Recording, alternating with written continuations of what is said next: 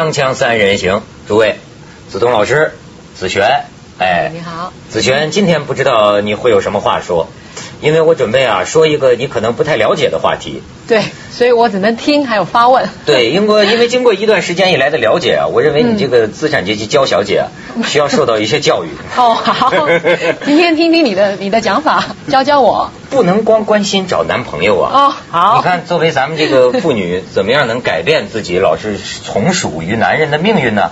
其实啊，嗯、有些时候不要指望社会救济，有些时候有能力的话呀，自己自己自己救自己。呃，不仅是自己救自己，关心别人就是救自己。嗯。嗯，比方说哈，你适当的应该关心一下中国的这个中国一些劳苦大众。他刚才在走廊里，你没看见他那谁？因为我在后面看得很生气。怎么？他那拿着那张报纸对着他们说：“讲挖煤啊，讲挖煤，讲挖煤，台湾没有煤。他”他一辈子都没讲过这个话题的。哎，对，就所以我今天就是故意要摆他这么一个角色在这儿，因为啊，其实呃，咱们这个子东老师说这个文学。文学里边经常讲啊，这个语境这么一个词儿是吧？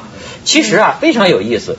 我们总在讲这个矿工啊、呃农民呐、啊、矿难呐、啊、什么这些事情啊，你发现没有？我们三个，人家有人说咱这个节目叫私人话语，嗯，好，我们三个是什么语境？有没有分析过你是什么阶级？你是什么背景的人？你是什么文化教育程度的人？然后呢，当你说所谓社会底层的时候，你究竟像是在痴人说梦呢，还是说你真的能够明白一些什么？呃，这咱这个废话不用多说。我的意思是说，现在这个中国又是一起灾难。山西大同这个呃左云的那个煤矿，山景煤矿嘛，哎，发生透水事故。你知道我刚刚就到咱们录像为止，就现在这煤矿出事儿啊，真是死人没数了。什么叫没数啊？到现在都不知道死了多少人，困住多少人。前几天说四十四个人，到现在说五十七个人。而且你注意啊，他那个消息说的是可能，就是现在困在下面的可能五十七个人，所以可能更多，可能更多。开始他说的更少，开始好像只有五个十个，就是讲下面只有那么少的人，后来才揭露出来他们瞒报，矿主瞒报。后来你知道怎么揭露出来啊？矿主啊，偷偷的把这个矿工的家属啊往内蒙古去运，这样想他们不告状嘛，嗯，就不会不会不会发作嘛，事情不会暴露嘛，所以他只上报五个人。但是现在呢，通过什么方法知道是可能是五十七个人呢？也正是通过找来这些家属啊，现在一个一个在对号排查。所以说那个李义忠又愤怒了嘛，那就怒斥了不知多少回了，说草菅人命。因为这个矿主啊，为了突击生产呢，组织两百人下井挖煤，这又是这个事儿。那里面有多少人？其实他矿主知不知道的，还是他也不知道里面到底有多少人，还是他故意隐瞒？故意隐瞒。故意隐瞒。他大概可能不止不止五十几个。因为也有，因为这个矿又连着别的矿，有一部分人就逃出来了，有一百多人就跑出来了。嗯嗯嗯。所以他们也知道下面的情况。所以现在问题是，现在全国都在关心，因为这些人现在还在下面。那那并没有说我们知道的他们是已经遇难，他们不知道，可能还活着。那没人去救他们？有的，现在救，但是耽误时间了。哦，耽误时间。之前他们谎报的那一段时间就是没有好好的救。哦。哎，子东老师，你你你你听了这个事儿，你是不是觉得我？因为我们有的这个记者听了之后说，觉这种话题觉得疲倦了。就是因为这个死人呐、啊，矿上死人呐、啊，接二连三，无日无之、啊。我也是觉得习以为常的事情，所以我听到啊，好像常常在、啊、习以为常。你怎么会觉得？我常常觉得大陆常常都在矿挖煤，常常在死人的，一天到晚在死人。所以我觉得，哎，今天怎么会谈这个话题？已经是老老老掉牙的话题了。我觉得好像在大陆当煤矿的人好像。生命比较贱，就是好像随便就就死了一个人，他们根本不把你的命当成一条命来看。我的印象是这样子。你看，这就是资产阶级小姐，她会对大陆矿工有这样一个印象。不，这个也是这个海外那个反华势力妖魔化中国啊，这故意把中国的灾难夸大。不过，的确是有这些灾难，夸大是一部分。那它这的确是造成，因为好好的挖煤出来，他们不报道。一旦有矿就报道的很大，对对对。但是这个事情也的确是多，而且统计数据是这样说嘛，嗯、说全世界好像三分之一的煤产在中国，但但是死亡人数百分之八十还是九十，大部分的矿工死掉的在在中国。所以这也不单单是什么妖魔化之类的，就是说的确统计数字。不过这件事情我听了以后，我我的感受，第一就是说，哎呀，别吵了，赶快先救啊！因为下面这些人还在下面啊，这个这个这个跟死掉人谎瞒还是另外一回事。这就好像说你还不知道这个人死不死，你已经当他死掉，这种做法，这这等于在杀人呐、啊！这个这个，我我我的第一个感受就是说，现在这些人胆子怎么这么大？就是这些这些矿主啊，包括这个当地庇护他的，我不知道有没有人官员庇护他了。当他怎么有这么大的胆子敢做这样的事情？我我你知道我前一阵儿做那个呃湖南冷水江那边也是发生一起矿难，最后是是说那那次很著名的是死的人呢、啊、有女矿工，创了世界纪录了嘛？说中国这个井下挖煤的有女的，男女都一样，男女。所以我为什么老讲这个语境啊？我们在城市里的人，我们觉得，哎，怎么能让女人下井挖煤呢？这这这是没有人权吗？什么情况啊？嗯嗯。可是啊，我们的记者去那里去采访，到那村里一问呢、啊，说这女的下井挖煤在我们这儿很平常啊，很平常。因为啊，这个有些人，比如说出去打工挣钱更多，或者说作为年轻人，你比如村里的年轻人哈，他爱惜生命，这都这么命都是有价的，你知道吗？比方说这个挖煤这个事儿太悬了。可能命丢了，我如果有机会到外地去打工，所以村里的这个年轻力壮的男的，也许他有路子，他到外面去打工了。但是剩下这个女人呢、啊，你知道农村里很多女人，她一样当一个劳力啊。嗯。然后你就说这个矿主死的这几个人摊起来都是他的亲戚，你知道吗？就是说，并不是说挖煤的那个薪水会不会比较高，人工会不会工资会不会比较高？那比地上种地是能挣钱的，你在当地做别的事情肯定是高一点，要不然谁愿意干？你至少脏嘛。我最近就在南方周末还看到你们这个作家圈啊，原来是几年前这个《天涯》杂志就发起过一个，这文学当中啊争论一个问题，就底层，就说是什么叫底层？哎，我先问问你，你你你想象中的底层是什么？你这个我想象中的底层啊，呃，老是看上层。我我知道我知道非洲难民那边呢，就是常常在卖器官，一些女人为了为了养了自己的家庭，老公可能老公也不要她，要养小孩，所以就把自己的肾脏割了一割，就两颗肾脏，自己剩一个肾脏，把肾脏拿去卖，卖了几千块，养活整个家。这是底层。这是我我的印象中底层是这个样子。那台湾好像底层好像。好像阶层没有分得那么清楚，我的感觉台湾贫富差距没有那么大。大陆新娘也没到底层的地步。大陆菲律宾新娘，大陆大陆新娘在在在越越越南新娘在家里算底层，外人看不到，在家里老公啪啪打。哎，对对对对对。有时先先嫁老公，再嫁给他弟弟，有的嫁嫁给公公。台湾这这事。对对对，可是台湾贫富差距没有那么大。没有。你看他想象的这个就是底层，就是卖器官。卖器官。然后还有，我还听说什么有一些开开发国家中，他们为了要研发那个生物科技，然后呢不想用白老鼠，因为实验不出来，他干脆去非洲去直接打针，打到那个人体里面，他根本不把人命当命的，他就直接直接实验在人身上，然后不行哦，再再再研究新的药品。好，子璇，我给你看看，就说是、嗯、呃大陆的这个底层啊。嗯我，你像这次矿难之前，正巧啊，前两天晚上，我听一直听很多人跟我讲一个电影，或讲的电影叫《盲井》，其实我都我都没有看过，所以那天晚上我算是完整看完了。哎呀，我觉得这个故事当然是虚构的，但是这个电影拍得好真实，就是它的它依据的背景是真实的，就是说矿井底下死人，在中国这个小煤窑底下死人是个什么状况？我跟你说，它这个电影讲的是什么故事呢？就有两个人。这俩人肯定对矿里边的事儿啊非常熟悉，嗯，所以他们干的一种什么买卖啊？两个犯罪分子，他们干什么买卖呢？就是在那个招工的那个地方去拉一个人，比如说，哎，你想找工作哈，从农村刚来一个，好，但是呢，我介绍你去煤矿打工，一个月可以挣一千块钱，可是啊，呃，你呀、啊、得装作是我的亲戚，我把你带去，你装作是我的弟弟，或者你是我的侄子，我带你去矿里挖煤，然后他们就去矿里挖煤。为什么一定要一定要当做亲戚？你听我往下讲啊！啊，挖挖挖，挖了几天之后，在矿里这俩人就把这个人给砸死。砸死之后，上去就跟矿主说：“哎呀，不行了，我弟弟给砸死了，我冒顶了，我我我我我得跟公安局报案去。”就就是矿主啊，不愿意这个这事儿一发作，他他他就完蛋了嘛。所以这矿主呢，一般就是私了，给你两万块钱、三万块钱，行啊，赶快给我滚蛋，谁也不谁也不准把这个消息透露出去。于是就等于俩骗了两万块钱抚恤金，又走了，走到外边，一条人命，哎，一条人命，就是其实这个背景，这个背景是什么？就说这个矿底下死人的这个状况，以至于犯罪分子都能拿这个当买卖，而且尤其是我今天从这个电影里摘出两段，就是矿主这个电影里所反映的某些矿主的这个嘴脸，出了矿难之后，死了人之后，他的这种反应，这种交易，嗯、你可以看看，你就了解一下所谓的底层。底层，咱们看看。矿长，嗯，都安排好了，各个路口派人把守。好好好，我跟你说啊，现在是一点防身都不能透露啊，一透露上来一查，都饿完蛋。哎，别急，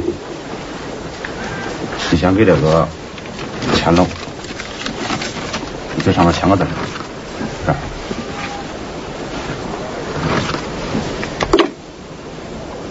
我看不太懂，老宋，你帮我看看。我跟你说，咱俩看好啊。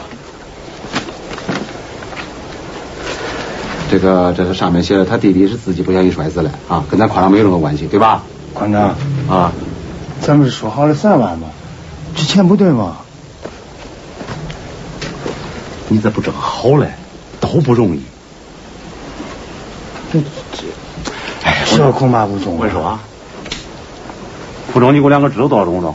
啊，他值两千不值？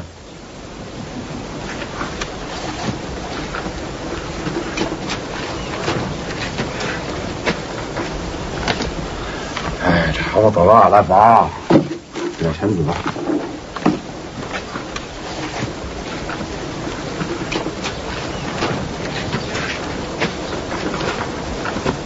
马上收拾东西啊！干我个操！你妈给我滚蛋！下过你吗？下过。怎么不干了？嗯，铆钉了，砸死人了。死懒人怕什么？吃饭就得拉屎，下井就可能死人。要是害怕呀，就别在这干。对对对，王矿长，你说的都对。不过你看啊，他那个死人的事儿，也不知道咋传出去了，一来了一一堆要那个抚恤金的家属。这上来不是派人一调查吗？说他那个安全根本不合格，这一要停产整顿了，这矿长让抓起来了。就是干不成了，矿也得疯了。整顿个屁，整顿也挡不住死人。不过咱们这还是安全啊，干就干，不干就给我滚蛋。中国什么都缺，就是不缺人。哎，老板，干干，别来干。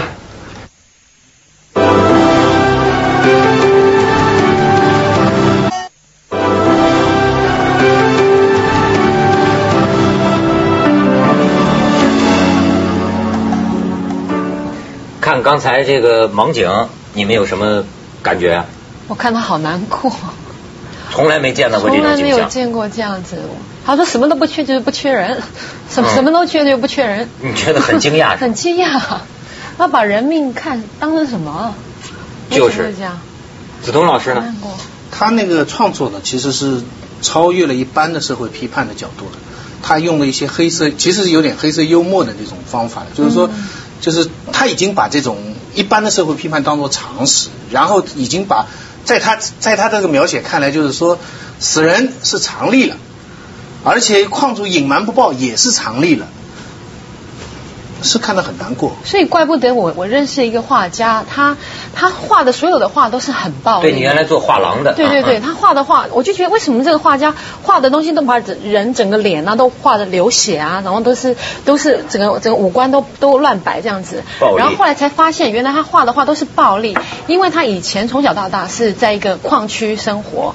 然后我我就问他说，为什么为什么你会画这些画？他就说，因为在矿矿区里面，所有的人都是打打打打杀杀的。他说那不是不是打架，是拿就是说一生气就拿刀砍了你的手，就直接砍断了，就是那种在那种暴力的地方生存，然后可能把人命都不当不当成是一个命。那我我只是觉得有可能这样子嘛。今天看了这个片子，我觉得那可能就是真的。他说这个，你比如说像我刚才呃讲的这个呃最近作家圈就讨论，就说这个过去文学里有左翼嘛，对，有一种主张，就是咱们应该写劳苦大众的生活。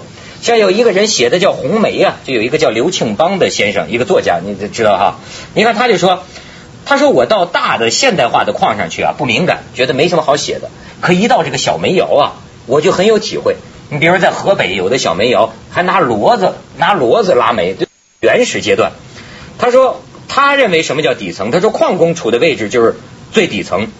咱们国家是高能耗的 G D P 增长方式，能源需求特别大，有七百多万煤矿工人，全世界其他国家的煤矿工人加起来也没有我们中国多，再加上长期的安全投入不够，就经常发生矿难。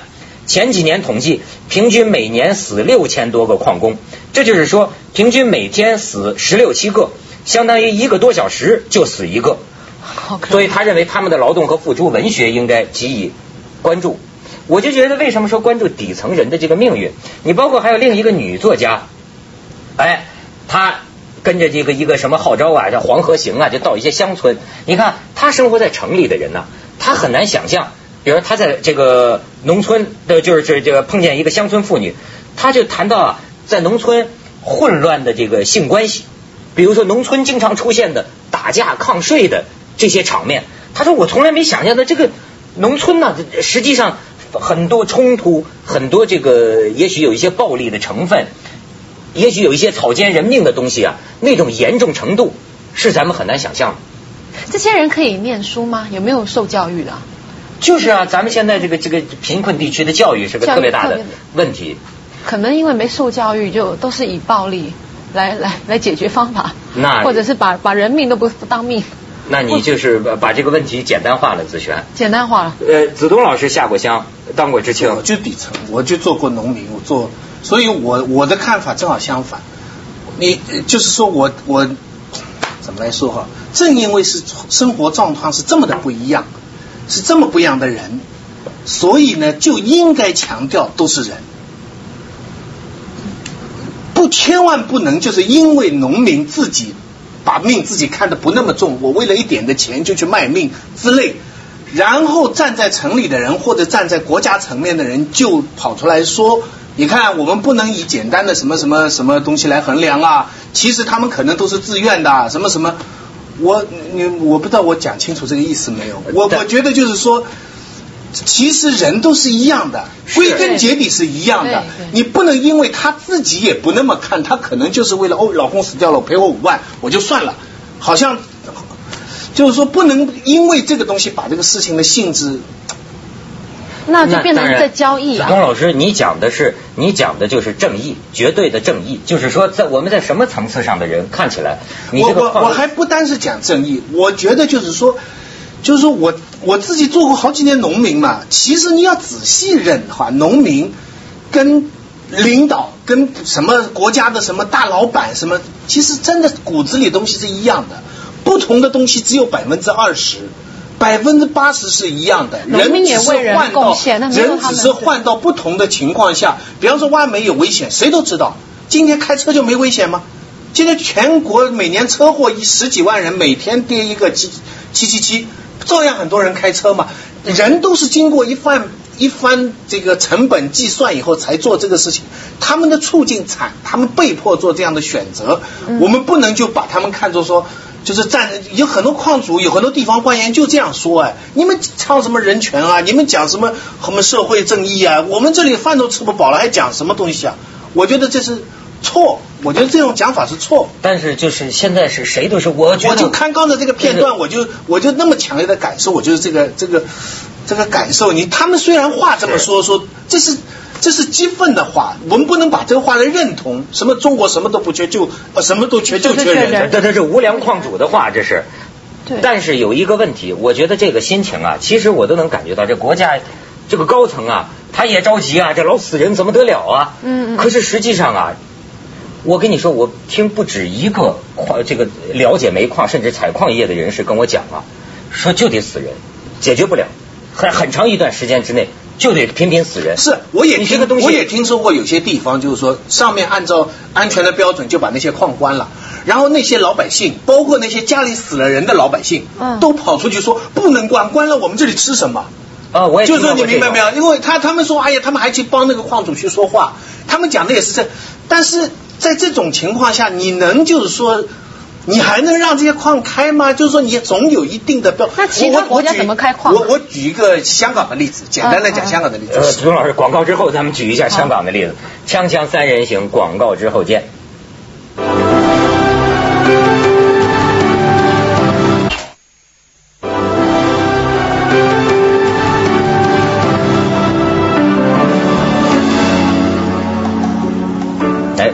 为什么我讲香港富裕的香港也有同样的事情的？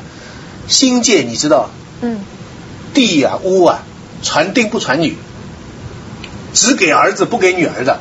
那前些年不是就有立立法局议员跑出来要替妇女说话嘛，说这个很不合理啊什么什么，结果人家就去调查，哎，真的新界很多女的签名，我们不要啊，我们不要啊，就是应该给儿子啊。我给我们不要麻烦，然后这个什么什么全不要，所以当地的这个一些人就就跑就说，哎，你看人民众不要啊，你你们要给他干什么？这你这事情是同一个道理，知道？你比方说中东有些船超载出事情了，嗯，先查下来，当初那些上船的人都知道有危险，可是你说我这个赶着过年的回家，我们超载就超载了，大家一挤上去就挤上去了，有很多事情。这个地方，你刚才我们讲的这个例子是同一个例子吧？我我现在有一个感觉啊，就是中国呀、啊，很多方面非常差，非常粗。这个咱这个历史就社会的进步啊，往往就是分分钟都在付出人命的代价。你比如我们付出上千万条人命，是吧？打败了日本，又饿死了好多人，我们懂得了社会。